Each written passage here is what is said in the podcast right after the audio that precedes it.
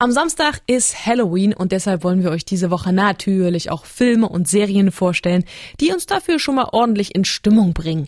Auch im Kino ist deshalb rechtzeitig ein Film gestartet mit dem unheilvollen Titel The Mortuary. Also auf Deutsch das Bestattungsinstitut. An der Stelle bin ich schon mal raus, aber unsere Film- und Serien-Queen Theresa, ich weiß übrigens, dass die auch nicht auf sowas steht, die war so nett, sich den Film schon mal anzuschauen. Tachchen! Puh.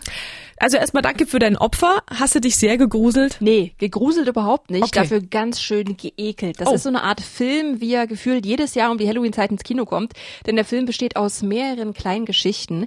Die Rahmenhandlung handelt von einer jungen Frau, die im Bestattungsunternehmen eines alten Herrn als Aushilfe arbeiten möchte. Typisches Hobby für eine junge Frau also. Dieser alte Herr sieht aus, als wäre er mit der Adams Family verwandt und lebt in einem großen, gruseligen Haus. Der Untertitel des Films lautet Jeder Tod hat eine Geschichte. Ja, und diese Geschichten erzählt er dem Mädchen dann mit viel Augenzwinkern. Hm, verstehe. Schön, wie ironisch du das so einordnest. Und diese Geschichten sehen wir dann im Film irgendwie. Was sind das denn so für Stories? Na, solche von der Art Urban Legends, beziehungsweise auch welche, die sich mit moralischen Fragen beschäftigen. In einer Geschichte geht es zum Beispiel um einen Studenten, der ein absoluter Playboy ist. Er hat jede Nacht eine andere Frau im Bett. Seine und die Sicherheit anderer ist ihm dabei aber ziemlich egal. Warte, hey, hey. Hast du von diesen vermissten Studenten gehört? Also Die Flyer hängen überall auf dem Campus. Oh ja, die Studenten, das ist, das ist furchtbar traurig. Hast du denn keine Angst deswegen? Ich meine, immerhin kennst du mich kaum. Vielleicht bin ich ja eine Serienkillerin. Bist du eine?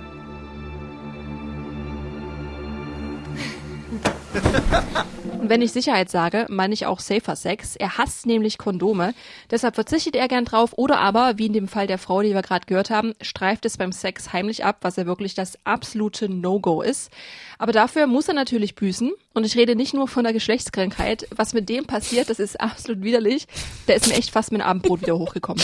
Scheiße, das war jetzt ein Teaser, der mir ganz gut gefallen hat. Hätte ich gerne gewusst, was da passiert ist. Aber ey, das bringt mich trotzdem nicht dazu, mir diesen Film anzugucken. Äh, was sagst denn du jetzt? Kannst du das ganz objektiv einordnen? Ist das eine Empfehlung wert? Na, meins ist es nicht. Denn wenn ich schon Horror guck und dann die Wahl hab zwischen Grusel und Ekel, dann nehme ich doch lieber Grusel.